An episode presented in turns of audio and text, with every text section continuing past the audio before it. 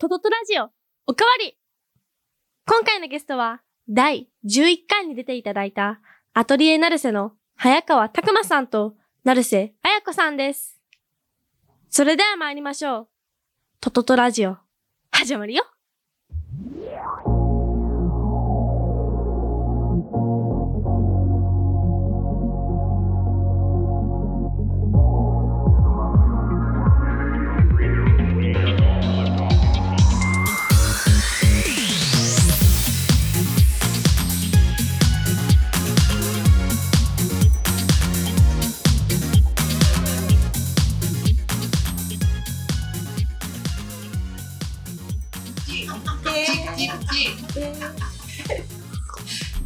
今のは何だったんですか？スイッチ。あ、スイッチよ夜に来た方がいい。あ、そうなんですね。夜の方がノリノリやね。今日ね、顔がね、もなんかちょっと覇気がないよね。目に力がない。あ朝でも毎日大体こんな感じ。昼以降やな。10時以降がいいわ。まあまあ深いな。みんな寝てるかも。ということでね、今回、トトトラジオおかわり。あ、もう撮ってんの？撮ってますよ、あそれは。いつから、いつから撮ってた？それはあれですよ。あの、たくまさんが好きな汗まみれスタイルなんで、いつあそうかそうかもうそう、撮ってるかどうかも教えないで回すっていうね。あ、そうかそうか。で、撮ってんのがセットね。そう。うんうん撮ってんのはわかるじゃないですか、正直。いや、わかる。わまかる。あわかる。枕、枕、枕でマイクマイクあってちょっと光ってる。光ってるって。そうあ、こんにちは。こんにちは。こんにちは。いや。こんにちは。絶対否定しないよね。うん。ということで、今回のゲストアトリエナルセの、ね、名乗ってみますか？自分で。ちょっと、今回からちょっと、どうも、宝塚醤油顔代表、早川拓馬 です。普通にデザイナーのなるせです。普通にデザイナーのナルセ。ああ、撮ってた。撮ってた。いやいやそうそう。おはようございます。もういい。ということで、なぜおかわり今まで誰かの10年を聞くとか言ってね、うんあの10年聞いてたんですけども、うん。まあ今回おかわりの理由はね、うん。まあ2つありまして、うん。まあ1つはうん。アトリエなる世界、うんまあ、この1年ちょうど過ぎまして、うん。あのートトトも1年で、トトトラジオももうほぼ1年、うんうん。ううんん。一年。一番人気。一番人気。一番人気。皆さんありがとうございます。ありがとうございますここでもう一回ね、アトリエなるさんのうんこう人気とそうね。力を、このトーク力ね。トーク力。うん。10万1010回再生でしょ？あえあ、何そこまで。まあね。うんトトトね？一応ね。いやいや、そうです。わかるんですけど、わかるんですけど、まあ、かけ離れてるあ、そう。回数ですね。まあまあまあまあ。でもあの人よりも、あの人よりも再生回数が。まあそう一番、そういうこと言わない。そう。一番だから。あ、そう。そう一番ね。一番。うん。が一番堂まあ一つ々とね。でもう一つは個人的にもう一度お話聞きたかったんですけども、これはね、ななぜそう思ったかっていうと、まあこれぼ僕のあれですよ。僕が、僕だけが背負うっていうか、あの、まあ、イデーのトークショーにね、無印良品グランフロント店で、あの、イデーの特賞された時に、うんちょっとね、うんあの、なんていうんですかね。消化不良だったんでしょ？まあ、言葉にするとね、うんうん。角が立たないように、まあ僕は言ってませんけどね、うん。う。ん 消化不良。消化不良だったよね。うんうん。うん。し質疑応答の時とかね、ね、もうちょっとなんか、あれ、なんか僕聞いたことと違う答え返ってきたな、そのホストの方から、みたいなのがあったりして、ちょっと、本人に直接ね、聞いた方いや、がなそれ言わ言わなあかんじゃん。なんかそのトークショーがあって、いや最後に質疑応答があってうん、えっと、誰か質問ありますかって言っても、シーンってなって、そこのディティールやね。全然盛り上がらへんトークショーやなっていうところを、空気を読んだ田中雄一が入って手を挙げてくれたっていう流れがあるよと。まあ、それはね、なんか、き聞聞きたかった部分たくさんあるんですけど、ここで聞く話かなっていうのも正直は思った部分はあるんですよ。あ、ここでっていうのはトークショーで。トークショーなので。で、まあ、ライフスタイルをテーマにしたあのイベントだったので、まあ、暮らしのその、何ですかね、こうこういうお片付けとか、うんうん僕は聞きたかったんですよ。ものづく、まあ、今日のあの、お題の中でもいくつか入ってることなんですけど、まあ、ものづくりをすることとか、うん今のシーンといいますか。うんで、ね、うちのその、トトトの親分こと、さやこさんが、うん。ドーンって小づくんですよ、僕のこの脇腹を。うんわい、手あげろよって。やつに行けと。誰もおらんから手あげろよ、みたいな。うんでもほら、空気がね、一人違うから、ででちょっと手あげて、うん。で、まあその、あの、ホストの方にね、うんうん。お二人というよりかは東京の方で、大島さんね。うん、うん。まあまあ、あ。の、まあまあ、そう、イデーのね、うん。編集の方ですよ。うん。なのでそのシーンを知ってるんじゃないかなって言ったところで、おあの、アトリエナルセの活動って東京側から見て、どう思います？そのユニークさとか、そのうんうんビジネスモデルとか展開とかね。うんうんな知りませんって言ってたよね。いやいやかかいつまむと、そうだなっていうこと。いや、知りません。知らんのかいっていうね。うんそうなんで来たんやっていうね。いや、なんで来たんやとか。違うのあそういうことじゃないで、そこで、で、でもさすがだなと、たたくまさんが、ああいつが言いたかったのは、みたいな感じで。そうね。ね。フォローしてね。そう。ってことで、やっぱり消化不良のまんまなんですが、もう一個しょ、あの、深掘りしたいとか、まあ、改めておお聞きしたかったのが、その、急に、あれ、なんでプリウスの話になったのかってことですよね。ねそうだよね。トークイベント中に、私、急に、急にですよね。あれ急にって感じしました？急にって感じして急には、あ、プリウスが気になります。じゃあ、あれは流れとしては、だから、その、えー生活周りのことで、で、物、物を選ぶときに、どういう基準で物を選んでるんですか？っていうときに、まあ、成瀬彩子さんは事前に準備をしていた、プリウスっていうワードを出したわけ。あで、要するに、その多分質問の意図としては、えっと、物の選び方からうん。自分の暮らしとか、うん。まあ、きえっと、もっと言えば、ものづくりにおいての、その共通項を見出したいっていう意図があったと思うんだよ。そうですね。でもそうまく喋れなくてただそのプリウスが好きな人みたいな話になっちゃっトヨタて。プレゼンツに一瞬変わって、あれすごいなと思ったのは、まあデザイナーがこうコアなところを、まあ今日もね、うん。おお聞きしたいところで言うと、まあアイデアソースっていうか源泉とかうん。自分が、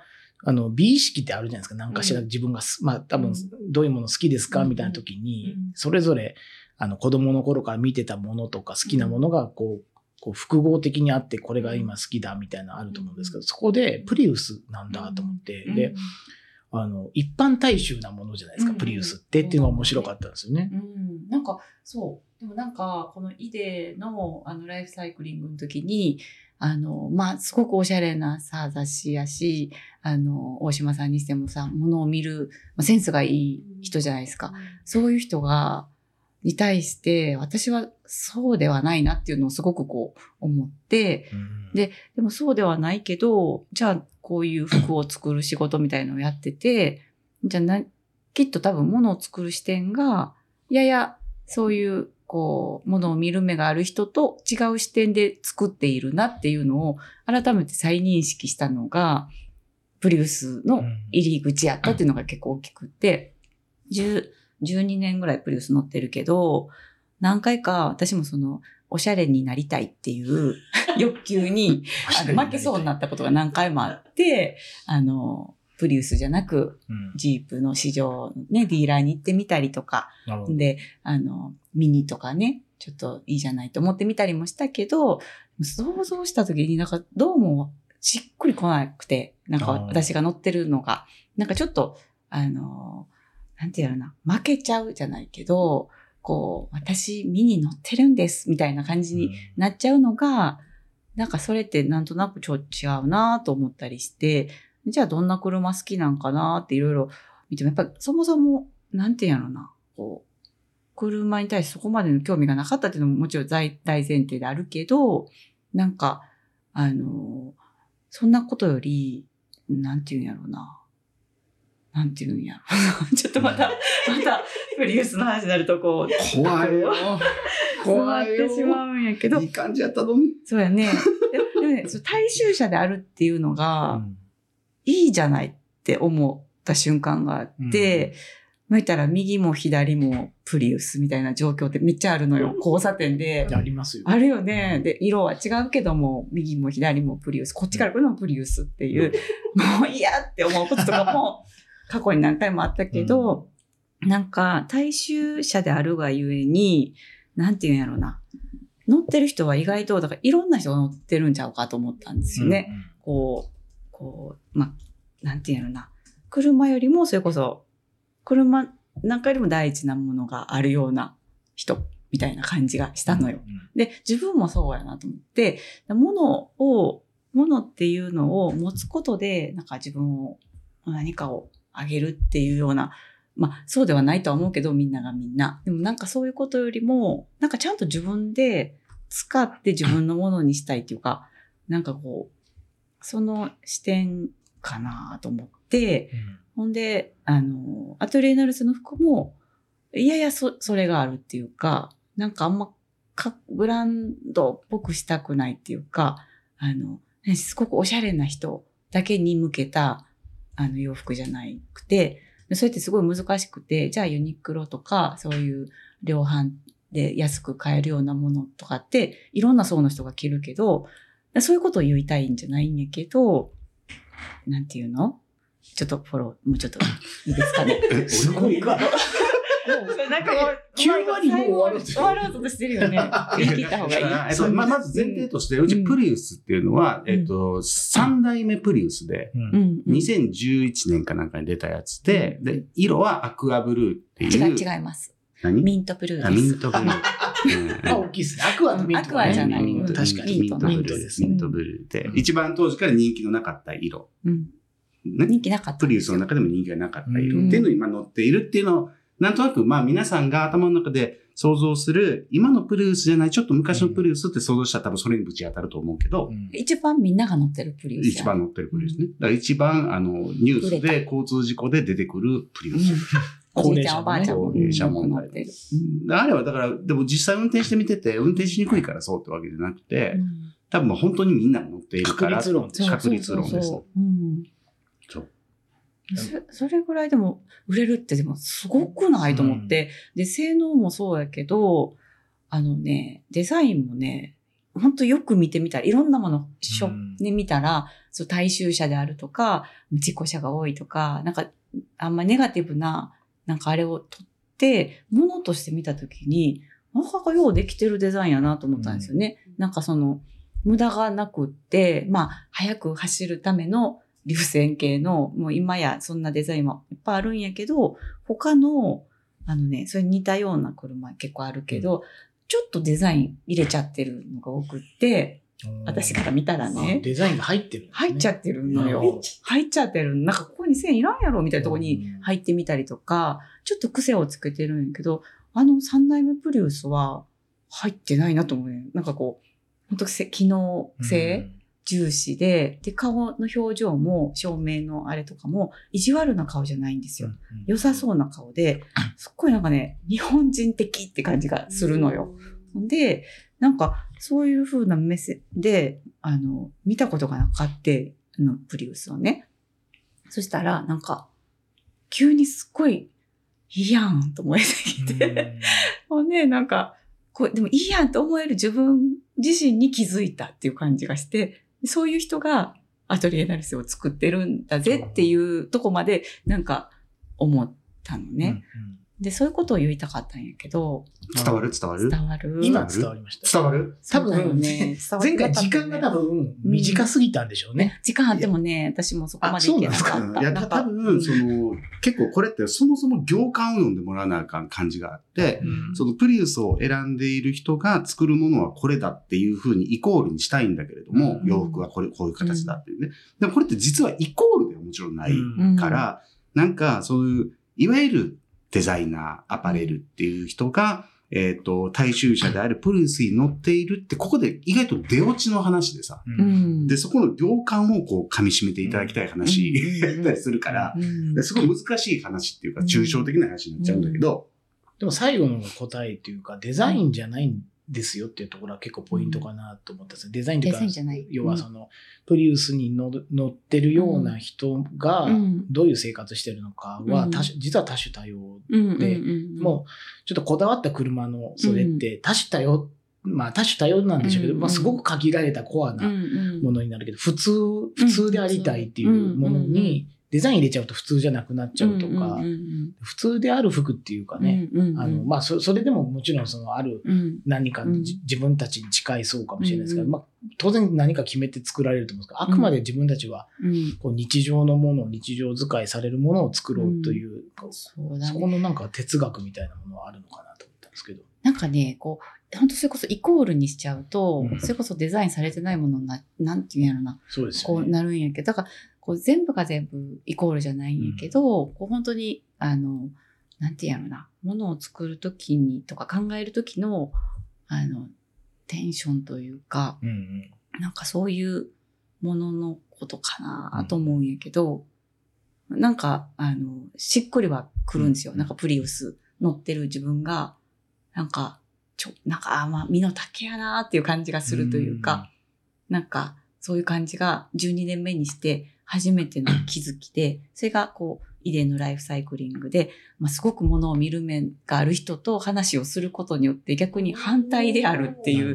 浮きになったんですね。あそうそうそうそう。それがコンプレックスに最初はスタートとしたらあったけど、あの、いや、そんなことないなっていう気がしたというか、あの、なんか反対で、その感じをこう、伝えたかったんやけど、うまいこと伝えられなかったっていう感じやけどね。うんにわかに感じ取ったんで、今おかわりしてるっていう感じですね。あので、まあ、ようやくそこの、うんあの、回答に近いものが、うんうんあなるほどなと。そうだね。ううんん。だからデザインの話ではないんですよっていうことですよね。うんその外外ななねんでしょうね。そういうそういう話で。うん。でもデデザイン的にも、うんあの、悪くないと思ったというか、うんそう買うときもね、うんあの、悪く、なんかいいなと思ったよね、その出た瞬間の時なんね。か洗練はされてた。うん。で、10年経って、あの、未来型って言われたプレ、プリウスが、今ちょっと未来、レトロな未来型っぽくなってるじゃないですか。もっとすごい未来型が出始めちゃって、なんかちょっと可愛くさえ思えるっていうか、うんもうそんな未来じゃない感じがして。そこまでね、プリウスにフォーカスしたことなかったんで、そうなのよ。でもすごいんだよ、プリウスってさ。くださいプリウ。スの意味とかはね、何々に先駆けてとか先立ってっていう意味あネーミで、ングの何かがあるんですか？それは。そう、ラテン語でね、そういう意味らしいんやけど、その、名前がプリウスっていいなって、こう、発音するときにう、ん。ちょっと喋ってみて、気持ちいいくない？プリウス。ちょっと気持ちいいの。プッチンプリンみたいな。あ、そうそうそうそう。ないんかね、そう、気持ちいいのよ。名前がいいなと思って。うん。そうなのプリウ。ス。だから、こうみんなも、なんか、改めて見て好きになるっていうのはうんあるよね。うん。うん。色眼鏡を取ってみて。あ、そうそうそうそうそうそう。うん。そうなの。それって、なんか、そういう人になりたい。でもそれをトークショーで言ってたのが、そのものを選ぶときに、その情報を元に買うっうん。そうですね。ていうことはやっぱりあるって。だから何がおしゃれかとかう、ん。何がいけてるかとか、うんまあ一緒やけど、それって、まあ情報によるところが結構多くて、うん。じゃあ自分の感性とか、その曇りなき眼でうん。それを見れているかどうかっていうと、まあ非常に怪しい。特にこういう情報化社会っていうのは、、えー怪しい。うん。でもそれを取った時に、なんかこう、埋もれてるもの、たそれが例えば大衆のものである、ポップなものであるけれども、実はとてもよくできた何かであるっていうことはあるんじゃないかという。ことはあるのかな。何の笑顔なん。ですかうん。いや、それはでも、難しいというか、今のこの現代の病なような気がするというか、うん。もうその情報がもう、そっちが優先されるので、うん。メガネを取ることが、ね、難しいし、メガネ取ったら今度はそれでね、ぼやけて見えちゃってるじゃん。って鍛えられてない可能性もあるなと思ったん。ですけど、これは鍛えるんですか？ねどういうふうにお二人はうん。そういうものを磨磨くって言ったらあれなんですけども、うんももものづくりに落とし込むってことは、うん今に至るまで、うんうん。なんかいろんなものを作ったりとか見たりとかして、うん。今があると思うんですけど、お二人はどういうふうに、いや、だってそのスイッチを入れるかどうかやと思うけど、うん。その結局、えーじゃあ今、この収録をしてもらっている、うん。この周り見てもらったら、うん。実はこれ全部人間がデザインしてんだよね。うん。もうその照明だって、なんだって、でも、誰かが作っているっていうことに対して、まず意識持てるかどうかなような気はするし、で、その、やっぱりじ、一回情報に頼っちゃうと、自分の価値観が揺らぐから、そうそう。その自分の価値観が揺らぐぐと、なんか、実は情報としていけてるものを買ったとしても、それを持ってる時の自分は実は堂々としていないとかっていう、あんまり良くない現象が起こっちゃって、それこそ、えっ、と、イデーさんの、その、紙媒体とかウェブ媒体でなんか載せてもらってたけど、その一つのものがストーリーがちゃんと自分の中で持てるものであればいいし、むしろそのストーリーがあるもうん。のを周りに置きたい。うんっていうだから、それもトークショーの時言ったんかな。なんか、例えば、えー衝動買いってあるけど、うん。じゃあ衝動買いをした時の自分をちゃんとストーリー化できたら、うん。それはそれで楽しいことだし、うん。えー例えば失敗したって言われるようなものっていうのは、失敗したっていう思い出じゃん。うん。で、それが目の前にあることが嫌だっていう潔癖な人って結構今多いと思うけど、うん。なんか、それってもったいないなと個人的にはああ、なるほどね。確かに昔ほど無駄とか意味がわからないものに対してっていうのは人はもう買わなくなったり見なくなった気がしますね。と思う。だからす、うん。なんか、その、すちょっとまた話ずれるかもしれんけど、損したくないっていうのがすごくありますよ。あると思う。で、その損とか得とかっていうのって、そこの価値基準で測ると、本当にいろんなものがぶれ始める。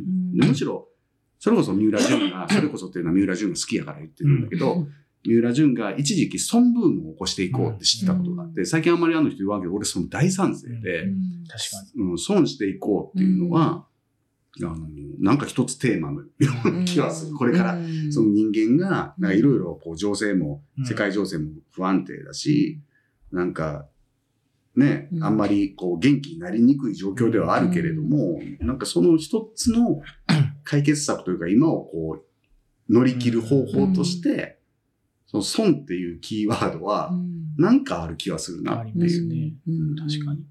だから、ね、たくまさんがまあ子供時代とか、まあ中高とか多感な時って、まあ情報がまだインターネットが発達する前だったんで、うん。あやふやなものとか、うん。遠くから聞こえてくるものとかがメインになってくると、やっぱ情報が限られるんで、ちょっとわかんないけど買ってみようかなで手出して、うんなんだこれ、うんゴミじゃんみたいなやつがいっぱいあった。CD とかもね、ジャケ買いして、全然ね、なん。じゃこれみたいなのもあったよね。今はもう絶対ないですね。うん。だからあ当たりばっかり引くというか、味がわかるやつしかもう、ちょっと面白くないよね。でも、子供たちの価値観はもうそ,、そういうものじゃないん。だなと思いました。もう面白い、面白くないじゃないってその発想がないので、うん。面白くないよねって言っても多分ピンとこないです。ほう。ん。あそもそもないそからってこともそもない価値観がないので、いや、そんなことしたら、なんか面白いことあんのかなと思うんですけど、うん。本人たちにその価値観自体もがないので、別人ですね。そう、無駄とか、うん。そういうなんか掘る、掘るっていうこともないんだろうなと思って、うん。掘る？うん、そこからな、例えば、このミュージシャンがルーツとしてこういうも、元ネタがあってさ、うんうんそこに一回タッチして、その元ネタの人たちとかの周辺掘ったりとか、え、ほみんな意外と掘るんじゃない？最近は掘りやすくなってるじゃないですか？どうなんでしょうね。ウェブが結構、あの、フリーで見れるような時代やから、掘る子はめっちゃ掘るんちゃいますかね？うんただでもシングル文化にはなってて、いわゆるベス,、うんベスト版文化っていうかには多分なってそれってそのフェスが関係してて、そうですね、うんフェスのセットリストによるって感じですね。うん。で、フェスってやっぱり30分、40分だから、もうそこでうん、いわゆるグッとくる曲をやるってなると、結局ベスト版みたいになっちゃったりとか、フェスで受けるとかっていうところがあって、そのフェスって言ったらライブのベスト版やから、みんなそこに行くのが若いことが特に慣れちゃうと、うん。あれだし、まあ、で、今そのフェスとかって、ちょっと高くなってるから、うん。逆にじゃあ若い子も行きにくくなってて、うん。で、俺らみたいな30代、40代の人たちがすごく多いなっていうイメージがあって、でそうすると俺らの時代も、その、ベスト文化になっていってて、うん。アルバムを1枚出しても、そのアルバムを1枚聴くとかっていうことは、うんまあなくなってるなって感じはすごいする。ありますね。ねいろんなものがそういう風になってますよね、ベスト文化というか。なってる気はする。テレビ番組とかもね、すぐあの、うんアニソンベスト30とかまたね、そんなんとかね。うん。昭和と令和のヒットソングみたいな番組ばっかりになっちゃってんな、うんみたいな。だから、お互いの、あの、だから子供は子供の、お大人は大人のうん。その共通言語が、あ昔もあったと思うんですけども、うん。多少それでも会話ができたりとかうん。があったと思うんですけど、今もう多分何も会話できないのかなと思って、そうそう。うん。そう？これはできるよ。うちもできてるで。嫌われてんじゃん、若い子に。できるよ。できるな。できるよ。嫌われてんじゃん。なんか、若い、まあ、え、音楽の話が多分微妙なんでしょうかね。何を聞いてんのが一番今難しい気がしてて、映画はまだ、なんか昔の映画を見てる人とかもいるので、若い子でも。映画の話とかはまだあれなんですけど、音楽最近何聞いてんのはなんかすごいストレス感じてる気がしますね。この若い人たちに聞いて何聞いてんのかなって。いや、まあいろいろですけど、みたいな。ちょっとそれこそ強引にファッションにつなげていい、うんもちろん。なんか、俺今、あの、サカナクションの山口一郎にすごく興味があって、あの人、世代で言うとに、えっ、と、学年2個下の人なんだけど、あの人のことを言ってることを結構追いかけていくんだけどさ、あの人ずーっとデビュー、デビューが一緒なんだよ。2007年なんで。うん成瀬、アトリエ成瀬と一緒で、並べ、同期なんだ並べ。られるとなんかちょっと恥ずかしい。で、だから俺ちょっと今、ちょっと山口一郎入ってるの分かる？この格好。あ、ちょっとそう。髪の毛がちょっと、あち全身ょっと前にこう寄ってる。あそれ？うんこれちょっと、俺入って。一郎ほんま全身真っ黒俺やっぱりこう人を真似するときは、その人になりきるっていうのがポリシーなので、確かに。そう、ちょっと入っちゃってんだけど、まあそれは一個置いといたとしいや、て、置いとけないですけど。置いといて、ちょっとそこ掘りたいけどちょ。置いといて、要するに、いや、山口一郎が言ってるのは、うんえっ、と、昔って、例えば90年代ぐらいまでっていうのは、ファッションを見れば何聞いてるかっていうのが分かったと。うん。確かに。でも、その2000年代以降うんっていうのは、例えば、ものすごくロックな格好をしてても、全然違うスピッツ聞いてるみたいなことが現象として起こってきてて、で要するにその、革ジャンを着るっていう意味は何なのかとか、うん。じゃあスピッツっていうのはどういう文化の中で育ってきた人なのかっていうのは、実はそれこそ深掘りせずというか、なんかよくわかんないまま、まあ自分の好きなものを取り入れてる。うん。まあそれはそれで全然いいんだけど、一つの傾向として、そのファッションと音楽のつながりっていうのは、実はものすごく色濃かったのに、うん。年々薄くなってきてるって話は、そう山口一郎がよく最近最近って昔からしてて、なんかそこになんか俺もヒントはあるなと思ってて、その自分たちが洋服を届ける人たちうん。っていうのを、例えば設定したり考えたりするときに、なんかそういうこう、ターゲットをその見定めるときの、えーそういう例えば音楽との関連性とか、まあよりニッチにしていくっていう。で、そのニッチにしていって自分たちのターゲット、ターゲットってちょっと言い方悪いけど、自分たちのことを好きになってくれるお客さんの濃度を濃くしていくうんっていう作業は、今までよりももっともっとしていかなくちゃダメだなっていうのが最近すごく実感するところで、で、それはやっぱり今、アパレル業界っていうのが、これこれって前、前っていつ取材してもらった？えっとね、前回は2月20です。2月20だ。だから、半年、まあ、7、8ヶ月経ってて、であの時よりも実はアパレル業界って今めっちゃ元気ないんだよね。んで、もう確実に、その、えっ、と、その2月ぐらいに喋った時っていうのは、その円安問題があって、それこそロシア、ウクライナの問題があって、で、えっ、と、それこそ、まあ、詳しくは前回のトトトラジオ聞いてもらえれば。ここまで言っといて。もう言ったらいいんじゃない？工場生産の話もね。あそうですね。あはいはい。あったでしょ？あの時その喋らせてもらった、それがあった中で、今、また最近戦争起こっちゃったし、で、その時に問題になったことっていうのは、今度はダイレクトに価格に結びついてきてて、で、洋服自体は高くなっていくし、まあ、いわゆる生活の物価高っていうのは全然続いてるから、やっぱり洋服っていうものに、えー出せるな、出したいなって思えるお金っていうのはやっぱりどんどん減っていってる。うんで、なおかつ、えっと、ダメだ、ダメ押しになったのが今年の9月の猛暑。で、この猛暑は、やっぱり秋冬の立ち上げ時に、ものすごくダメージを食らうわけ。で、この前の春夏の、その、なんか工場とかバタバタしちゃって、アパレルメーカー側っていうのは出したい時に出したいものを出せなかったんだよね。なるほど。で要するにこう、どんどん遅れちゃうから、あの、例えば半袖作る、早く出したいなと思っても、なんかどんどんどんどん真夏に近づいていっちゃったりとか、そういう、えっ、と、コントロールができない状態だったのが春夏。で、それを秋冬に持ってきて、えっ、と、秋冬ではそういうことが起こらないように、その春夏の期間に準備をしたことで、えーちゃんと作れるようになったぞ、つって、みんなが、よっしゃ、この秋冬はやるぜってなってたところにあの猛暑だったの。だから、出花くじかれた状態に実はなっちゃってた。で、だから、えっと、まあ、アトリエナルセだけじゃなく、おそらくいろんなアパレルメーカーが何かその、あまり、なんていうの？こう、ポジティブに考えにくい時期には実は差し掛かってて、で、そのアパレルが元気ないってことは、やっぱりお客さんが洋服に対して興味を持ってないっていう時期とやっぱりイコールだから、でも洋服って大事なものだし、じゃあそのお客さんの何かを、えー、またこっちに目を向けてもらうには何が必要かって言ったときに、なんかそういうこう、各メーカー、ブランドっていうのが、じゃあどういう人たちに来てほしくて、その来てほしい人たちに何を伝え、その人たちに何を受け取ってもらって、また自分たちを面白いと思って見てもらえるのかっていうのは、より考えていかなくちゃダメだっていう時期に本当に入ったっていうのが、割とこの大きな変化な気がする。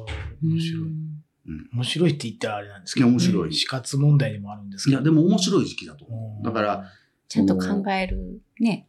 あんまり普通通りにやってても、まあ、ほどほどにうん売れるっていう時期と、なんか、ちょっと頑張らないといろいろあかんなって、まあ、ちょっと頑張らないとって頑張ってない。も頑張ってたんだけど、その、うん例えば一つ工場さんにお願いするにしても、なんて言うんだろうな。今までって、えっ、と、割とそのナチュラルに、えー仕事をしていれば、えー例えばこういう凝った縫製をしてくださいって言ったら塗ってくれたりとか、うん。で、やっぱりそうするといいものができてきたりっていうのがあったんだけど、ぼーっとしてると、価格は上がるわ、手は悪くなるわっていうところにすぐにスポッと落ちちゃうっていう状況が今あって、その、頑張るっていうのは、まあ、基本頑張るんだけど、なんかもっと目見開いとかなあかんっていうかう、うん。なんかそういう感覚はあるから、その今までと同じでいいやって言ってぼーっとしてると、本当にすぐに、あの、いなくなっちゃう感じ、うん危機感っていうのは、もうこの、その半年前、8ヶ月前とかうん。から比べるとすごくある。うん。うん。俺ちょっと乗ってきたよ、今。いや、ようやく乗ってきた。目がさっき開いてなかったんですけどね、そう開いてきたよね。なんかプリウスの話聞いてたら、もうなんか。そう、やね。全然興味なさそうです。おかしい興味ないことないんだけど、うん。あ、ようやくなんか盛り上がってきたわ。え、喋っていい？喋っていい？いやいや、喋っていい。しゃ喋っていい？喋っていいでさ、そじゃあその、えっと、お客さんにね、えっと、じゃあ。止めんで、いい？よ。え、止めた方がいい？止めた方がいい？いやいや、いいです。え？もう喋って喋いやって。なんか、そこ、そこ前に、その田中雄一にも、なんかこう電話で、いやー、こんなんどう思う？って聞いたことなんだけど、要するに、じゃあ、えっと、うち、あ、まあ、じゃあ、ちょっとトークショーの時に話戻そうか。えっと、物を、えー買う時に、物を買う時選ぶ時っていうのって、えっと、あ、物を 作る人？今、ごちゃついてます。大事。ちょっと今脳内のスイッチ入ったトークプリウスで渋滞してるじゃないですか。そうやね、事故るねん、あれ。トークプ、いや、事故らない。プリウス事故るねそれは運転が、車側の問題。違うねん。あれやっぱり事故るねんや。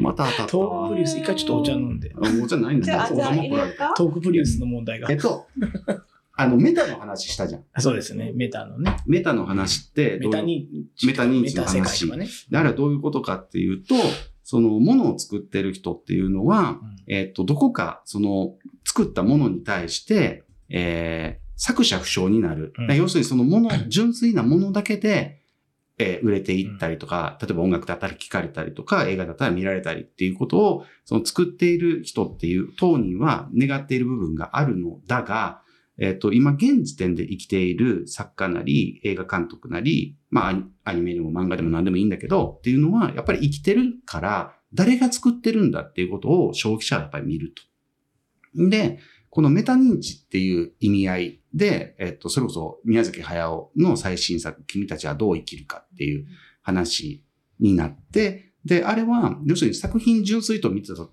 えーとして見るよりも、どう考えたって宮崎駿が82歳になって作り上げた最新作であるっていう、メタ的な方向からの作品評価っていう方が明らかに高いし、絶対そうしないと面白みがない映画だと思うのね、ジブリファンだけど。ってなると、そのメタ認知のその作者の部分っていう、例えばアトリエナルセの洋服っていうのは、成瀬彩子さんがデザインをし、まあそこを、この僕が、あの、えーそこの代表を務めさせていただいておりという時に、割とこのうちの洋服ブランドっていうのは、そのパーソナルな、成瀬彩子とか早川拓馬っていう名前を、同じような規模のアパレルメーカーに比べると、まあまあ出してる方だと思うのね。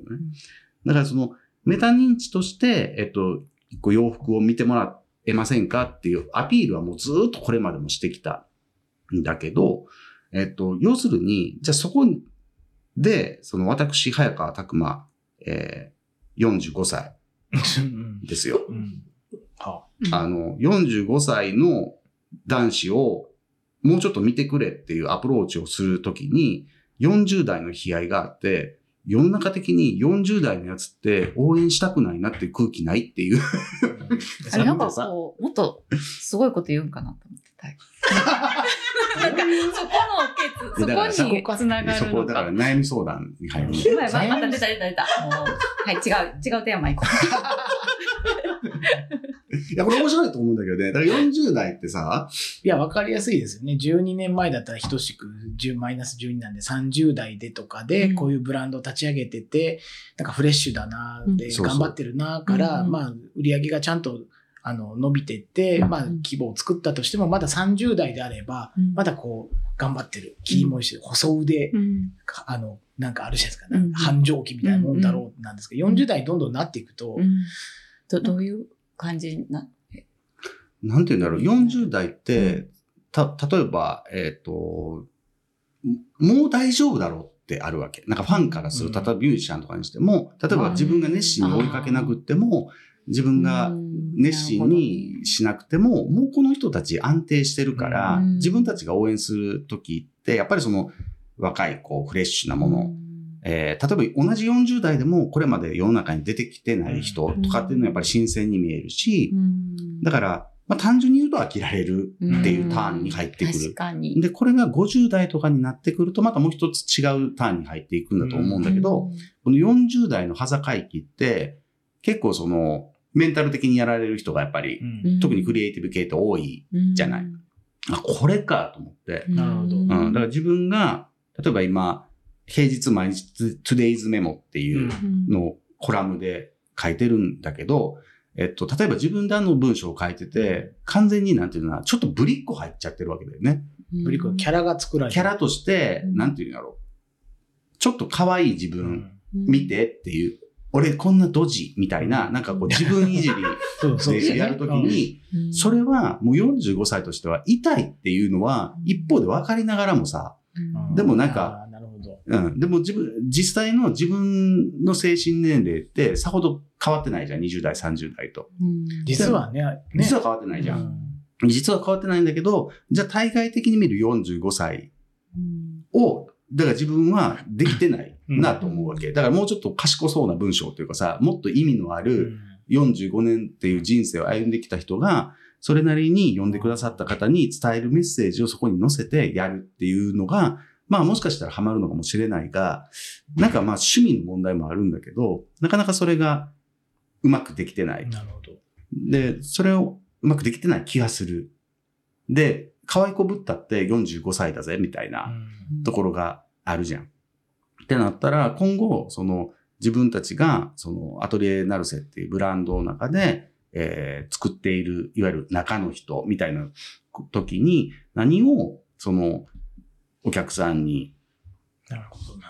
届けることができたら、それは求められているものなのかっていうところがすごく今、課題っていうか、うんだからまあだから逆に言うとそれがすごい面白いところだなと思っていて、って気はする。こう、喋ってもいい？な んでいちいち。俺、了解。プリウスの時黙ってたやろ 私もさっき黙って俺。そうやろだから、どういう、いやいや、もうちょっと喋ってください。なんか、多分、女性はまたちょっとちゃうかなとも思いましたね。なんか、40代になってからの方がみんな元気そうに見えるし。女性はね、そう。ね。なんか、どんどん羞恥心もなくなるし、こう、格好つけなくなるし、なんかね、単純に友達増えるよね。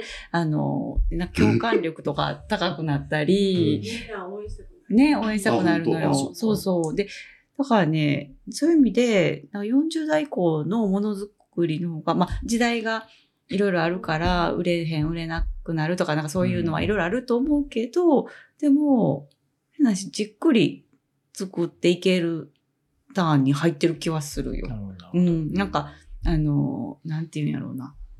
変な話、20代、30代は、すっごい自分自信がないから、で、他の人のあれも見て、あなんかもう影響されまくったりとか、なんかこう自分がないなって感じがあるけど、40になるとある、ある種、ドーンとする、まあお、おばさんになるってことだと思うねんけど、ドーンとすることで、なんか、まあ私はちょっとさっきのプリウスじゃないけど、自分は自分でいいんやわ、みたいな感じが、なんかなってくると、なんか、あの、ある種の、うん。なんか、大丈夫になってきて、ただその中で物作っても売れへん時もある。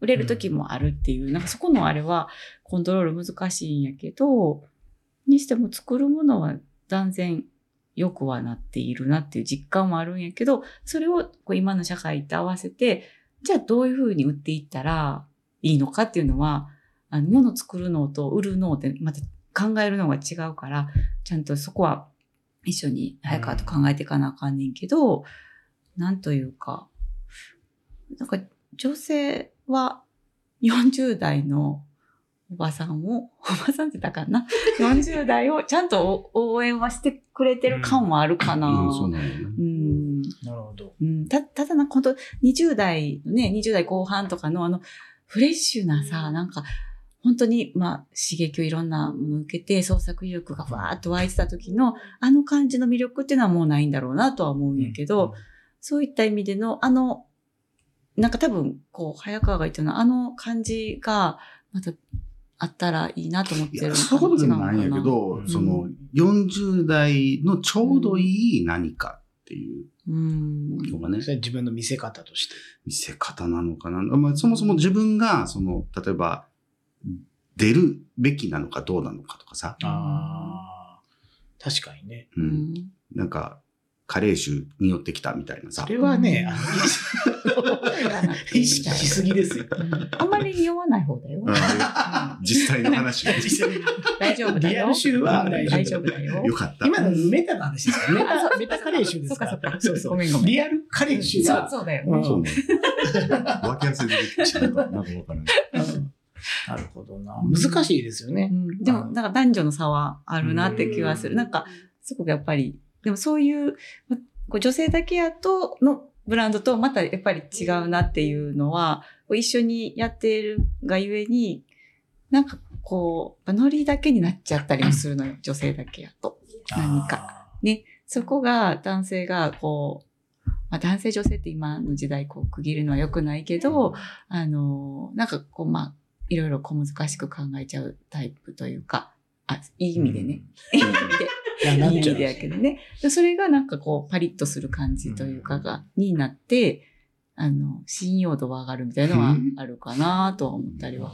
いや、今の話で、そうそう、いもっとね、ちゃんと噛み砕いて、イデーの大島さんに言った方が良かったのかなと思うんですけど、今みたいな、うん。こういう風な、要は、宝塚にあるブランドで、変なし、隣近所もいなくて、別にバチバチするライバルっていうのが、例えば隣近所にあるわけじゃないけど、東京だったら店舗とか、ブランドの拠点によってはあるわけだし、うん。で、まあそういうバチバチやり合って、それがもう30代だろう、40代だろう、50代だろうか、うん。ああるんじゃないのかなと思った時に、そんな中で、うん。おおらかにやってそうなアトリエナルセットして映るのかとか、そういうのを聞き聞きたかったんですけどなるほど。あいつ分かってないと。言ってたんですね。そんなこと言ったらダメだよ。と思いました。本当にい。や、同じこと考えてました。独身術かと。ね君の同じこと考えてるんだよ。君の考えを俺が読んだだけだからね。口に出したの似て似てるからね口出したのタコマさんでもそうなんですよね。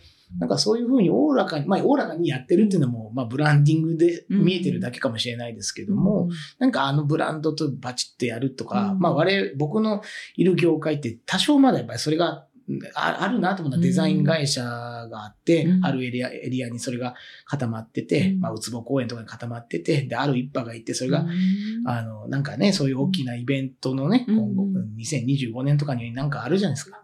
いや、いいんですよ。まあ、そういうも、そうそういうものに いやいや、わかりやすく言うと、じゃあそういうものにタッチする派閥が出てきたりとかして、それでなんかおもろいことしようとしてるけど、それが何のためにかは何もわからないけど、なんかそれでマウントじゃないけども、なんかやったりとか、なんかいろんなシーンでマウントを取り合ってるなとは思うんです、正直ね。で、彼らが理解されない、理解も見てもないものに対して非常に、さっきの色眼鏡じゃないですけど、なかったことに仕上がるっていうね。なかったこと。そう。だ例えば、トトトっていうことは僕は面白いうんと思って、いろんな人たちとこういうふうにイチャイチャしてものを作るって面白いだろうと思ってるんですけど、誰もそこを見てくれてないとかね。うんなんか、あえれ早川、早川と似ている。同じこと言ってますね。似てるね。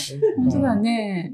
そう。なんかあアパレルの友達あんまりいないんですよ、ね。いや、それもなんか大きいですかね。うんなんか、多分、いや、私たちもね、すごい、いや、気持ち焼きやし、こう、ね、ちょっと焦ったりもする気持ちももちろんあるから、あんまり多分、あ、接触しないようにしてるっていうのと、あるんじゃない？同じ業界の方とってこと？うん、話めっちゃ聞いてみたいけあど、ーなんかこう聞いてたらなんかこう焦るんちゃうかなとか思っちゃったりしそうな気もするかな。ち、ちなみに、はい。その同業っていうラインの中で、ライバルとか憧れてた人、まあこうん。学生とかも子供時代でもいいんですけうど、んうん。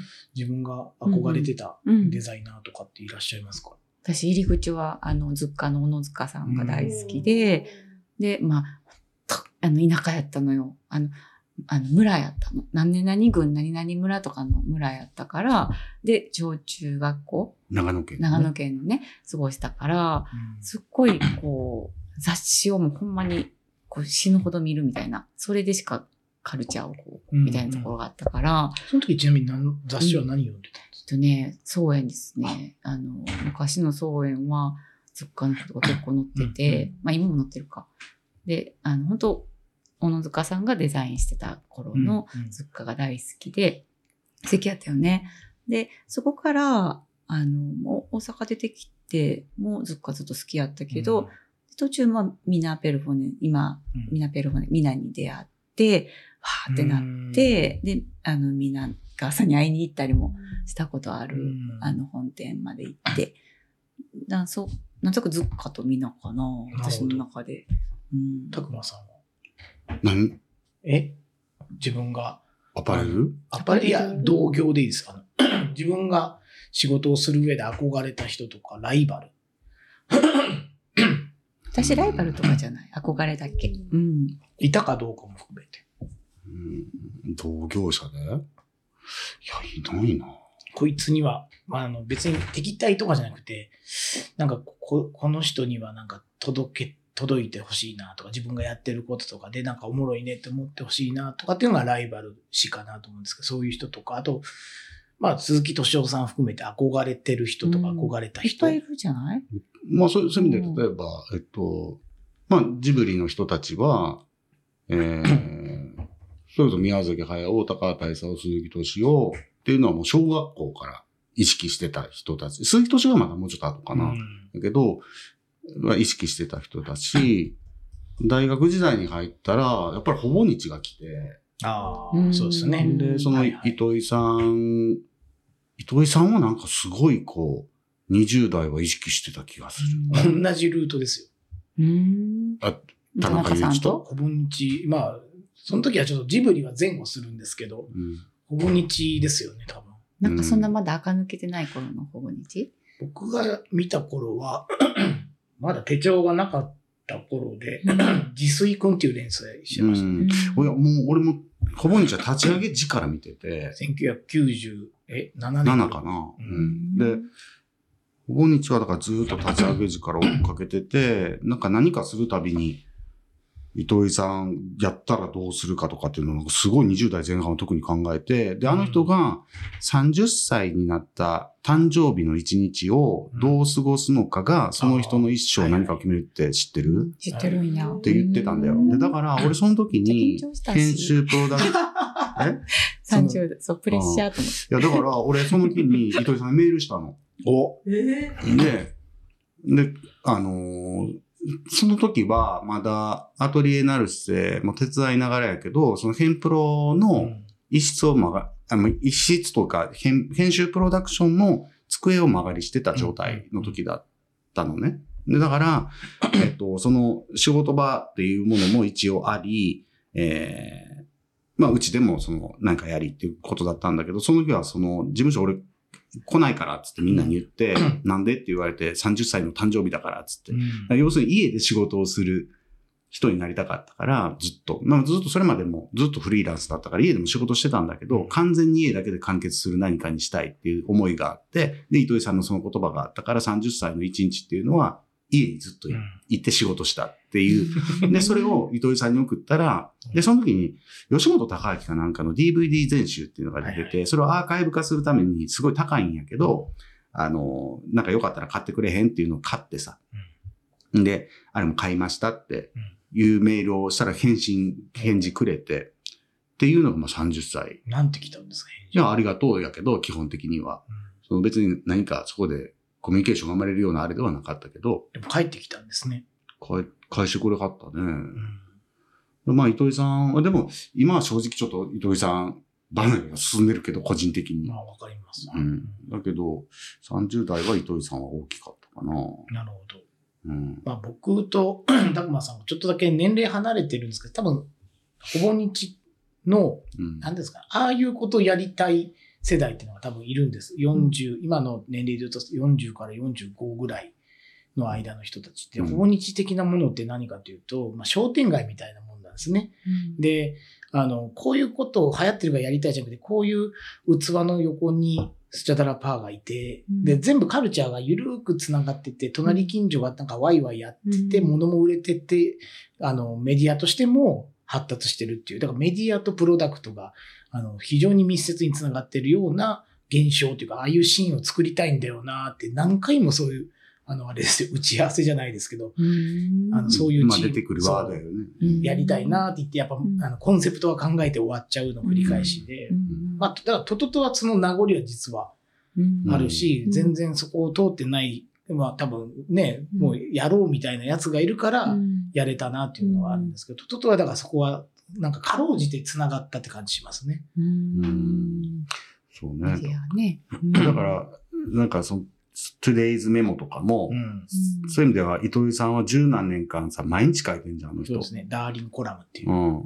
あれは、だから、そそれ、今だに思うかな。でもなんか、糸井さんの話になっても、これまだ毎日書いてんのか、とかってまあいうのは。まだこびりついてるんですね、にわかにね。いや、こびりついてる。だからなんか、なんて言うんだろう、その、自分の中での、その、興味のある人たちを広げていってくれてる、その若い時から、例えば鈴木敏夫がどういう本読んでるかとかさ、宮崎駿がどういう本読んでるのかっていうのと、糸井重里が、まあ、どういうものを面白がっているのかとかさ、で、そういう、あの人の、えっ、と、糸井重里氏、ヒストリーの中でどういう人とこう繋がってきたのかっていうところに、その、まあ、三浦淳がそれこそ出てきたりとか、それこそ上の世代の横尾さんが出てきたりとか、なんかそういうこう、が、あと文脈があるじゃん。で、だから、すごい感謝の人じゃん。その、要するにな自分が知らなかったうんその人たちとか、で、自分の興味がありそうなものをたくさん教えてくれた人っていう、そういうスペシャルな立ち位置の人ではある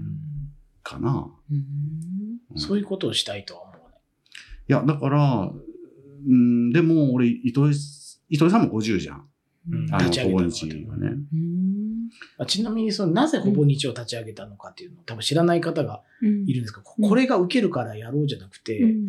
当時もう90年代からプレゼン資料に糸井重里って入れてたら、無条件で勝ってた時代があったと。うんで、それが、いつの間にかもう負けまくる時代が来て、うん。糸井終わったなっていうのが来るらしいですね。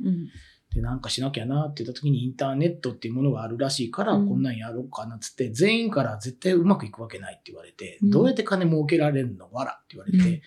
で、そこは手弁当でずっと自分で、あの、お金自費で出して、いろんな木村拓哉とかがうん。あるサーファーの日記みたいなのやったりとかして、で、どんどんどんどんアクセス数を稼いでいって、でもまあ、所詮お金になってないじゃんから、物を作っていったりとかして、あの、今に至るんですけども、う最初のきっかけは、なんかやっぱあれですね、大きな挫折じゃないですけど、うん。まあ今日の話に近いかもしれないです。けど、なんかうん。自分が立ち行かなくなったような、うん。うん。いや、そうだと思うんだよね、うん。多分ね。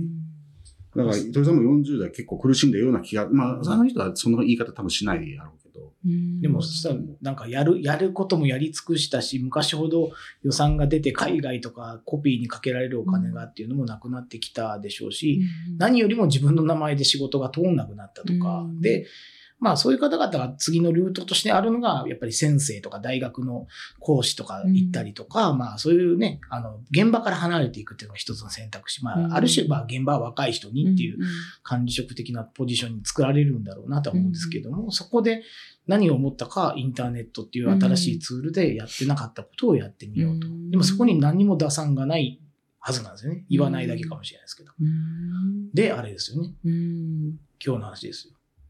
過渡期、過渡期からいよいよ分岐点に差し掛かそう。って。で、で、うん。その、まあ、ちょっとそれはアトリエナルセとはまた離れちゃうかもしれないけ個ど、人的も含めてうん、です。だから早川拓馬としては、うん。ど、どうすんだいがやっぱ出始め、まあ、ずっと出てるんやけど、うん。ずっと出てるんだけど、うん。ずっと出てるんだけど、なんか本当にいよいよ感が出てきてるなっていうのがあって、だから、具体的にその、糸井さんみたいにじゃあなんか、全く未開拓の分野を、うん。なんか掘り起こしていこうとか、なんかそういう気は今のところないんだけど、で、俺多分そのさっきイチャイチャしてるって言ってたけど、うん。要するにその同世代の、まあ同じような、その、まあ自由業をし営んでいる人たちと、なんかワーワーするっていうのも個人的には苦手やから、だから基本引きこもりやし、だからその、うん、なんていうのかな、そ、そこに何があるんかなっていう気は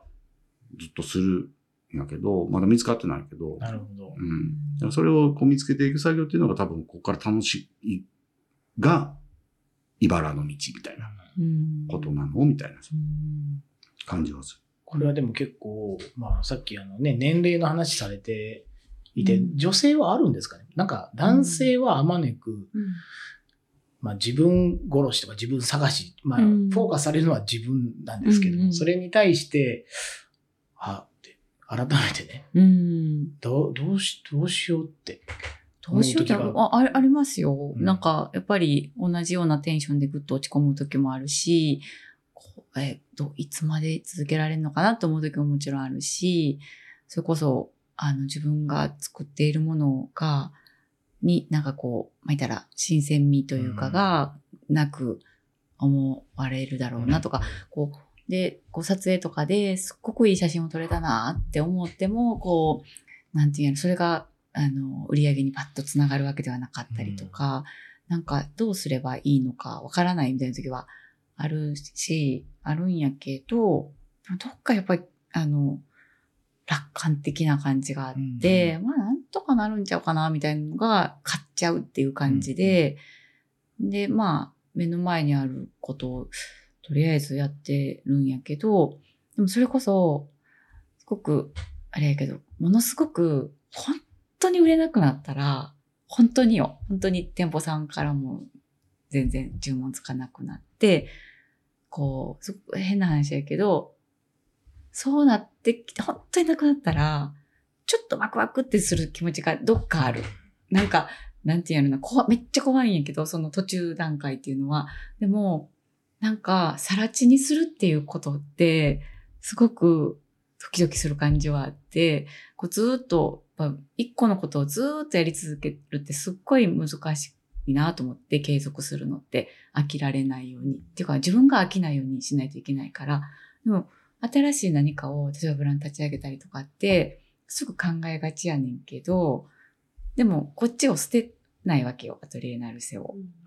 で、それやとやっぱりどうしてもパワーとしたら、じゃ出ないと思うんやけど、もう本当にパッとさら地になった時に、えもう必死で頑張るじゃないですか。それってブランド立ち上げの時の感じに似てるのかなと思って、それが20代後半の時に始めたあれと40代中盤になって、そのパワーが出るんかわからへんけど、その、なんていうのな、新しく何かを始めるって、何か今あるものを継続しながらやるのと、本当にここがなくなってやるのと全然違うやろうなと思ったりして、でもそれって捨てれないじゃないですか、生活もあるし、あの、そんな簡単には手放せないものやから、時々いるじゃないですか、手放す人。ほんでパッとやっちゃう人のあの憧れはあるけど、その勇気はなかなかてないけど、自然とそうなっちゃった時に、自分たちはどう出るのかなとかっていうのは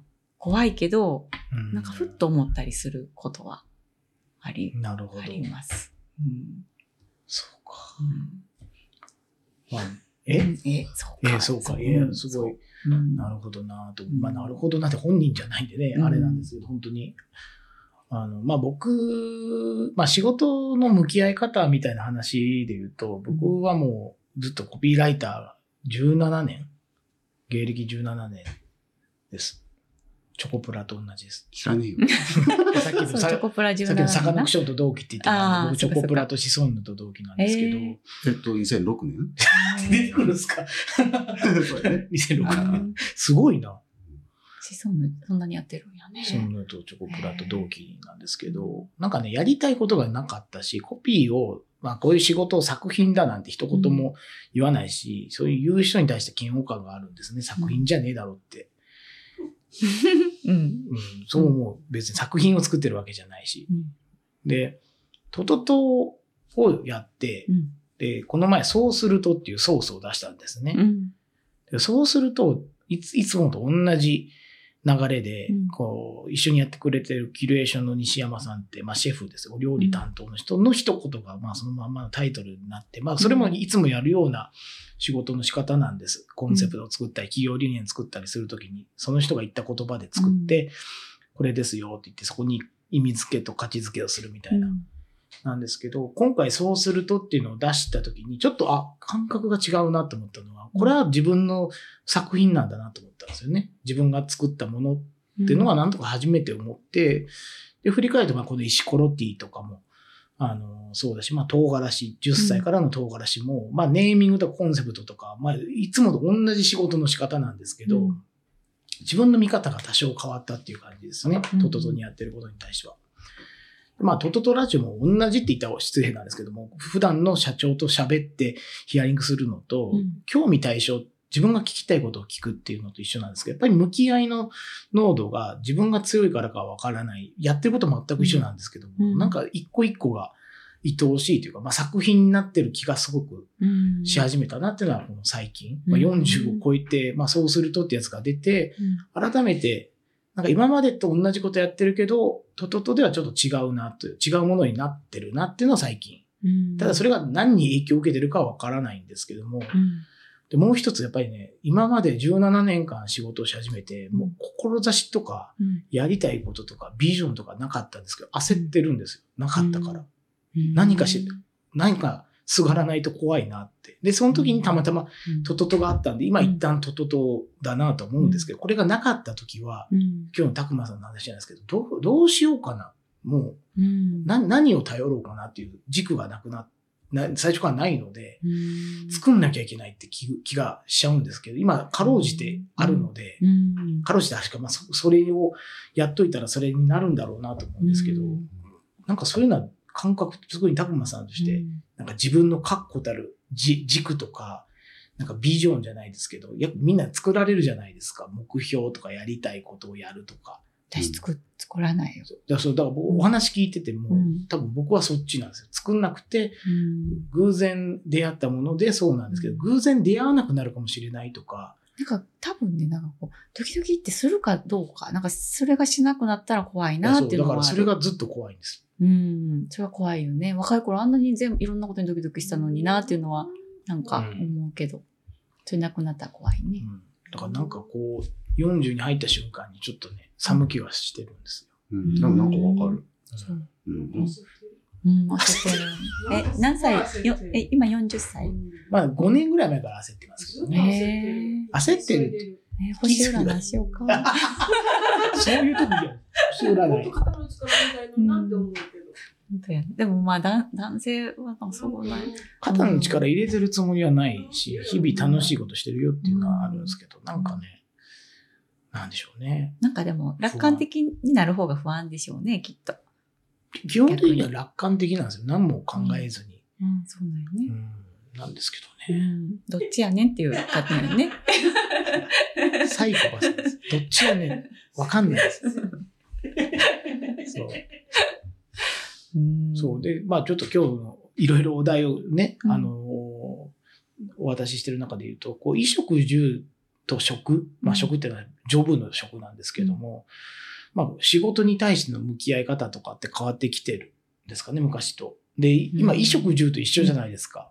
衣食住と一緒っていうのはどあういうこと？家の中に仕事場があったりする。あ、でもね、私それはえっと、俺がうん。そうで、うん。彼女は、だから要するに今、この録音してるところは、うん。まあ一応本社兼自宅。うん。で、ここで仕事をしてるのは基本僕で、うん。彼女は、まあ外にアトリエを借りているので、うん。そちらで。もちろんそっちに行く。でもちろんここで、うん。成瀬さんが仕事することもあるんだけれども、でも飲食住が全部一緒で、っていうのは僕だけ。うん昔はね、そうやったですけど、こう、まあでもどっちも良し悪しはありますけどね。え、それ、それはさ、でもそうう、んそうよ。違うの？僕家じゃあんまり仕事できなくて、えー、どこでしてるんですか？どっかのカフェとか、なんか、どっいいかのね、カフェで仕事。うん。じゃないとなんか YouTube 見ちゃうんです。あそそれって、例えばこういう質問って結構あるんだよね。なんか、要するに、その、ライフリビングとかでも、衣食住の中に、うん。えー仕事があるありますよねっていうのって、どうどうですかって聞かれるんだけど、逆に、それはどういう答えが返ってくるっていう想定があるまあ僕は、例えばね、うん。できないかできるかでできないのうんかどうかだけ、あの、あ僕がそれを、あの、単純に言うと、まあ質問というよりかは、あれです、学びですよね。するためにどうしたらいいんだろうっていう。うん。ーこと。を聞きたい。うん。うん。でも、ここの人、えっ、と、この人って、その、成瀬さんは、うん。その、お父さんお母さんが、まあ、画家アーティストで、うん。まあ、自宅で小さい頃から仕事をしていた人で、あで、まあ、要するに、誰かがそこで仕事をしている、家の中で仕事をしているっていう環境にすごい慣れてる人じゃん。うん。で、俺は、えっ、と、親公務員やしう、うん。おかん主婦やし、とかってなったら、あの、そういう環境はなかったんだけれども、さっきも出てきた、そのスタジオジブリの影響で、うんトトロを見て、うんそのうん、まあ、お父さんはあれ助教授やから、うんまあ、結局家で仕事してるだけじゃないけど、うんメイちゃんがその、お弁当持ってどちらまでのシーンのところで、ね、あの、家で仕事してるじゃん。うん俺、あれを小学校の時に見て、これいいなと思って、あ。えビジョンがすごいですね。えーずーっと頭の中にそれがあでう、んで、今考えるとそうやね。だからトトロ、ね、お父さん、糸井重里やしね。ーで、それをう、んその、30歳の時に、その糸井重里がしてたそのお父さんの役を俺やろうとしてて、すごいな。めっちゃ好きやん。ほんまやね、すごいね。あの、ビジョナリーな人なんですよ。多分ね、こうこうありたいをちゃんといや、でも俺、俺、俺もでもさっきの話戻るわけじゃないけど、自分がじゃあビジョンを立てて、じゃあそこに向かっていくっていうのは、それこそ前回にも話したけど、うんあんまり好きじゃないし、それがそこに向かってゴールにたどり着く方法だとは思ってないよね。うんでも、その、そこに関してはあんまり意識はしてないけど、今考えたらそうやって思ってたなとかっていうのがあって、で、多分今もなんとなくあるんだよ。おそらく。うん。ごありそう。うん50歳とか、うん。じゃあ60歳とか、うん。生きてたらやけど、うん。生きてよ。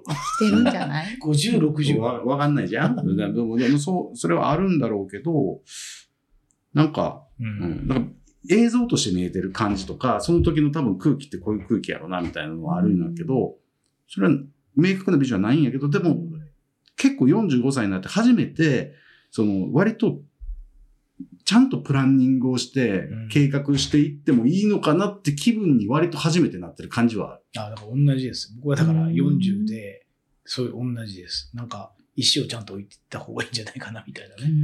気はなんかしちゃうんだよね。なんでなんですか、これは。なんか、めんどくさそうだな。めんどくさいんですよ。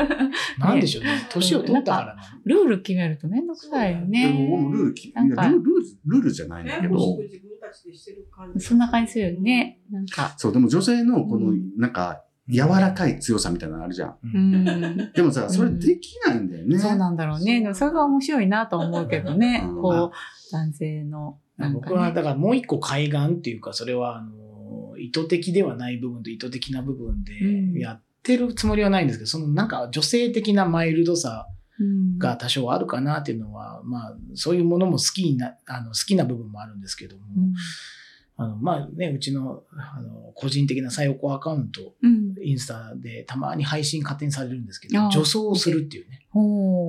女装したらいいんじゃないですか。いや、俺。さ、いや、これ本当に、何？いや、何？いいこと言っちゃったの？響 響いたというか、その、何か例えばそのさっきから言ってる発信するときに、なんか俺どうしても、それはいいとも思わないが、キャラクターを作りたくなるわけ。ああ、自分に？ああで、その時に、俺本気で今考えてるのが、お姉キャラやと思ってて。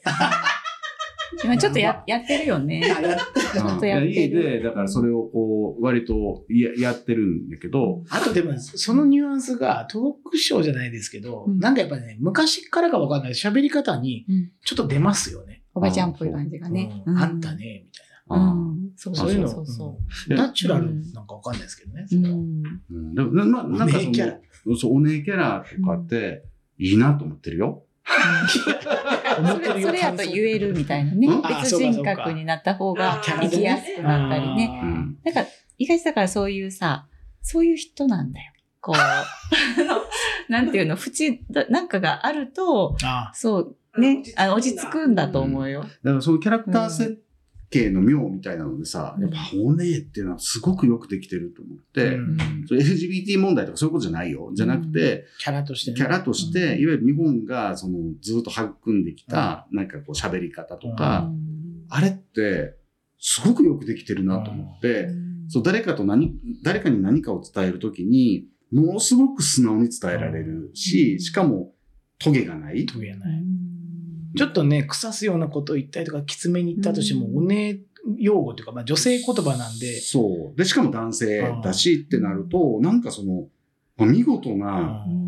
立ち位置にグイッと、だからマツコ・デラックスとかは、まあその最たるもんだと思うけど、だからまああの喋り方だけじゃないけどね、もちろん中身が伴っての話なんだろうけど、うん。なんかその、それは、なんかすごいああるある。あの、そう自分のプランニングの中に、ある。お姉か。へえ。僕その活動してないですけど、何？女装家みたいな活動はしてないんですよ。たまたま来て、うん。笑わせよう、たね、西郷さん笑わせようと思ってるだけの活動をしてるだけで、あ、そういうことしてるん。やあの、でも、じゃあ女装だっていいと思うしね。女装して。俺、俺中学校3年生の時に、あの、仮装、大丈夫？仮装大会をして、仮装大会をした時に俺女装やからね。うん。うん。なるほどな。キャラみたいな話で言うと、でもまあ多分あんまり意識されないですよね。自分が、自分が、私例えば、うんあの、まあブランディングって言葉うんって難しいんですけど、何かっていうと、自分がどう取説っていうか、うんアトリエナスはこういうものを作ってくれますよねとか、うんうんあの、あやこさんこういう人ですよねっていうのを勝手に受け取ってるじゃないですか。で、そこをコントロールしたいとかってあるんですかね？どう思われたいとかって。あありますようん。あありますし、多分、若い頃、だ私結構ね、変わったと思うんですよ。自分って変わったよね。うん、なんか、多分本当最近生きやすくなったなとは思うんですけど、なんかもうちょっと、なんか格好つけてたし、なんか恥ずかしがりやったし、ぶりっ子やったなと思うんですけど、最近それがうん。しなくなくて良くなって、なんか小さい頃の自分に戻ってくような感じがあって、なんか、多分ね、な周り見てても、40代中盤以降の女性って、多分みんな、あの、あ、もともとこういう人やったんやろなっていう風になっていくんやと思うんですよね。30代とかかっこ、ね、かっこいいなっていう人とかも、だんだんね、みんな子供、子供の素の感じになっていくと思うんやけど、それがすごくいいなと思うんやけどね。うん。我々はなぜそれができないですかね。頭で生きてるからじゃない頭で生きてるのか。うん。やっぱりお姉じゃない？だから、あの私たちはさ、自然とお姉になってい,、まあけるから、だから40代以降全員お姉になっていけばいいと思う。平和かもしれん。うん戦争も政治家もおね姉やったら違うで。ね違うと思う。確かうんに。全員一回ワンピース着てね。そうよ。うん。アトリエになるそうよ。そうようんそうよ。うんうん確かにうんな。海賊王になるわっつってね。海賊王になるわ。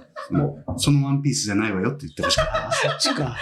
そういうことか。そっちが一番わからんかった。誰やろうとダ思っちゃっメね。うっとうしいですうんね。ねそうなんかねちょっと怒られる。うんなるほどな。まあだからそういう年齢によって変わるものであったりとか、うんあの、ぶち当たる壁みたいなものもやっぱり今、うんナウで、なおなお。ナウナウ。うんうん なるほど。。結構ね、いい、あの、お時間になってきましたが、まあ、うん。あの、最後に、聞けた？まあ、まんべんなくいろんな話を、まあ、うん。経営で大切にしてることとか、ものづくりで大切にしていること、まあ、人との距離感みたいな話ってまあまあ、まあ出てるよね。入ってるよね。ううん。ん。そう。で、次ですね。次のアトリエなので、最後に、これから個人的に、うん。まあ、一人お姉、まあうんね、お姉誕生。お姉爆弾。お姉爆弾。そういう意味で言ったら、ささっきないかもって言ったけど、年いけばわかる、あの、体の不調とか、そういうのがすごいあるんですよ。でそういうのを見つけたときに、私は正気って思うとこがあって、自分は結構虚弱というか、あんまり丈夫な方ではないから、あ、しんどいなと思ったときに、あ、これがあるといいなとか、肌着にしても、あ、やっぱこういうのがいいなとかね、なんか、うん、もっと出るよ。いいなとかね。なんか、そう、そういうものにね、なんか、あの、う、上物が同じでも、インナー変えるだけでうん。こんなになんか着やすくなるんやとか、そういう体の変化に敏感に、あの、あえてしているというか、んん。そしたら、あ、次、こういうものが、自分自身が欲しいなと思うものって、あの、自分みたいな人が、まあ、プリウス乗ってるぐらいから、ある一定数、こう、いると思うのよ。こう、大衆の中に。で、そういう人たちに、ああ、なんか、あの、私もそれ困困ってるみたいな人に届くような何かっていうのを、あの、まあ、見てファッションブランドがそういうやるのってこう、ちょっとした、こう、ダサさというかもあるんやけど、あの、そう、でもダ、ダサいもの、ダサくないものを作りたいんです。でもそういう、なんていうの？いね？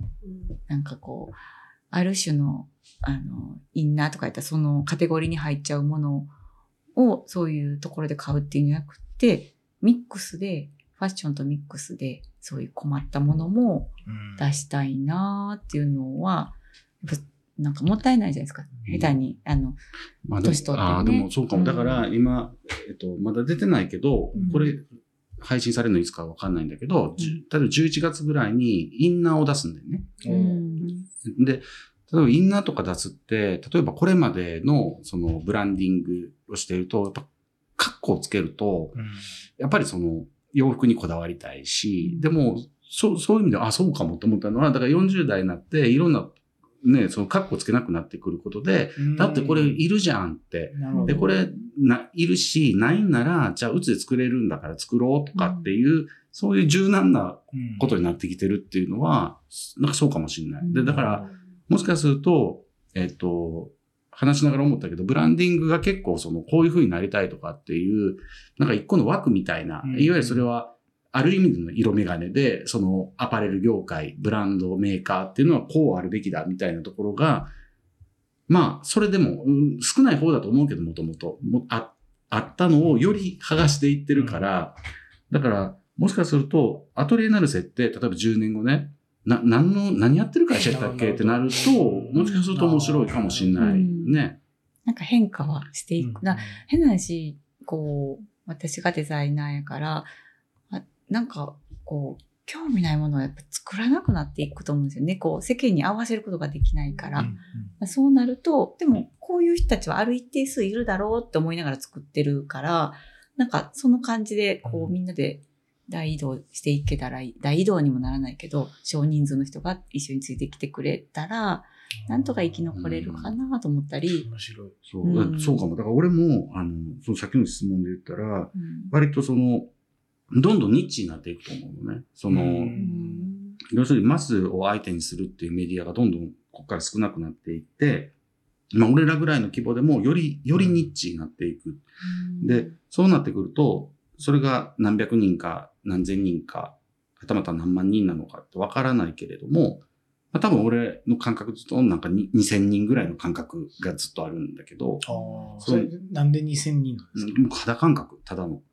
で、その、自分たちが生きていけるときに、その、えー、なんかその2000人の人と、なんかより濃くなるほど。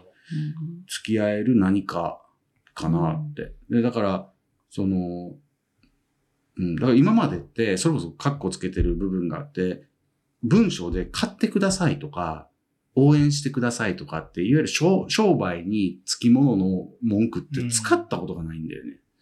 で、その買ってくださいっていうのなんか、いわゆるお客様は神様ですっていうのをあえてするっていうことはお客さんに対してものすごく距離を取ることだから、それってすると良くないっていう感じもあったし、自分たちもそういうスタンスで商売をしたくない。だから自分たち商売人じゃないから、うんその物を売るってことに長けてる人じゃ本来ないし、お金のやり取りってそんなに得意じゃないんだけれども、でもこれからはその、その例えば仮に2000人の人が応援してくれるとするならば、その人たちには、なんかもっと応援してくださいって言ってもいいのかなって気がした、今。うんうんなるほど。うん。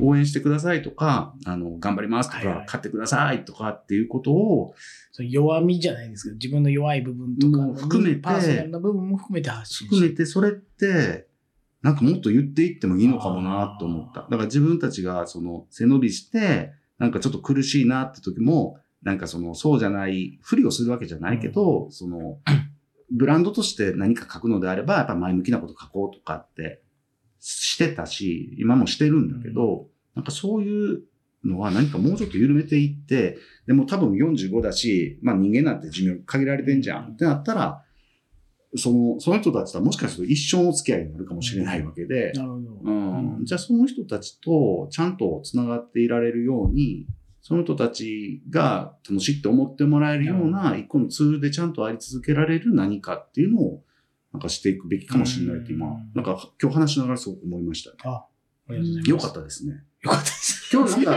よかったですねは僕の多分セリフか。もしれない。ね。今日ちょっと抽象的なさ、なんかこう、話が多かったし、なんか割と分かりづらい、そのね、気象転結があった話じゃなかったけど、うん。なんかごめんなさいね。分かったかな？お腹いっぱいになったかな？これでも、でも、でも、それ良かったです、今日は。今日の一番最初の話を皆さん思い出してほしいんですけど、プリウスと実は繋がってると思いますよ。プリウスの感覚と。うんうん。あの、さっきおっしゃってたん。自分の作るものが誰に届くかっていうところって、やっぱりプリウスに乗ってる人たちとか、自分がプリウスに乗るで体が不調とかっていうので、ものづくりに反映されていくじゃないですか。うん。そ、そこの感覚が失われていくとまずいなって、僕も常に思ってるんですね。で、まあ、この、この、やっぱり子なんですよね。この人がめちゃくちゃ課題を持ってるなのか、めちゃくちゃ欲しいものっていうのは強いなと思ってるので、そこを絶やさずにどうできるかっていうか、僕の場合はもうそういう人を見つけるしかないと思うので、この人、これをめちゃくちゃやりたいですっていう、もう情熱に溢れる人か、うん。ものすごく課題を持って困ってるんですっていう人を見つけて、うん。それをあのどうにかしていくってなったら、なんか新しい商品だって新しい価値観が生まれると思ってるんですけど、ぱりそのプリウスの話の本質ってやっぱそこの自分がこうアンアンテナじゃないですけど、この生活の、大衆、大衆側であるっていう。まあそこまでの意識はね、うん。大衆側というよりか、この生活を楽しんでる人たちっていうのを自分でずっと体験して、で、うん。どういうものが今欲しいのかしらに、うん。こう、なんですか、今流行ってるかじゃなくて、自分が今欲しいから、この2000人に届けるものに、うん多分なっていくんじゃないかなと思って。ね、なんか虚弱な人ばっかりがファンになっちゃう。それはまあ言い方ですよ。虚弱じゃなくてね。そこそこはうまくね、コピーライティングしてくれる。うまいことね。そうんそうだね。でもその2000人っていうのは多分そこの数字としてはなんか見える数字なのかなと思ったしわ。かんないよね。2000人って俺が言ってるだけこれね、これもちょっと話長くなるんであれなんですけど、うん同じ数字僕いつも考えてるんですよ。本当？2000? 2000から2500。これは、あの、ブランドが、今おっしゃってた、こうい、あの、多分、コアなターゲット層で抱えれる人数で、へ多分そのためには周知させなきゃいけない人数が僕の中で10万人。だから、フォロワー10万、うんだからトトトなんで10万100010集めると、1個達成。そう、2%が2000人なので、へえ、それだけしかコアにならないもんかね。い。や、そこはあとは、いいものを作るとかで、イレギュラーな数字は出てくると思うんですけど、うん。実数としてはでもシンプルに10万100010集めたら、うん。2000人2%で、うん。まあ1.5から2%ぐらいだと思うんですよ。うん。そこのお金をしっかり払って関係性を作れる人たちって、うんだから10万100010作れたらいいなっていうのは一つ思って、うん。そこの2000人に対して、うん。大体ね、そうのんしっかりお客さんになってくれるんで、うんこれぐらい一人頭ちょっと買ってくれると、うんこれぐらいの数字は出るかなっていうのは昔から実は思ってたところで2000人なんだなっていうのはうんさすがへえ。通じ合ってる。そうなんだね。よかった。へえ。全くわかんないけど。まあまあね。そうなんです。いだからなんかすごく話が、僕の中ではう、ん。お二人の話、プリウスから全部今日お聞きして、つながあの、繋がっ。てた気がするんですけど、行間を読んでくださったね。うんそう、業界読んでくれてあありがとうごりがとうございました。今の間は何だったんだ。ちょ、ちょっとね、眠たくなってる。なんか自分が喋ってない時も眠たいっていう。勝手だな勝手だな今回はオープニングを楽しみにしてますからね。う。あ、何？ナレーション？ナレーションをね。ああ、確かに今回違うんだよね。誰かの10年を聞く。トトラジオ。取っちゃったとは言わないで。うん。10年ではなくてね、今回は。そうよ、違うからね。楽しみにしてます。ナレーションも含めて。ということでね、いや、今日みっちり。うん時間すごい大丈夫ですか？なんか、あ、アドリエナルスカはね、一番人気なんで大丈夫です。なんか逆にもうええって、みたいな。もうええってってなる感じもするけど。おかわり自由。おかわりお腹いっぱいで。はい、うんお腹いっぱいで、ははいい、締めたいと思います。ありがとうございましたということで、今回のトトロラジオ、おかわり。んだね疲れちゃった。ね、ちょっと口がね、もう一回もう一回言っちゃおうかな、トトトラジオおかわり今回のゲストはアトリエナルスのお二人でした。ありがとうございます。ありがとうございました。ありがとうございました。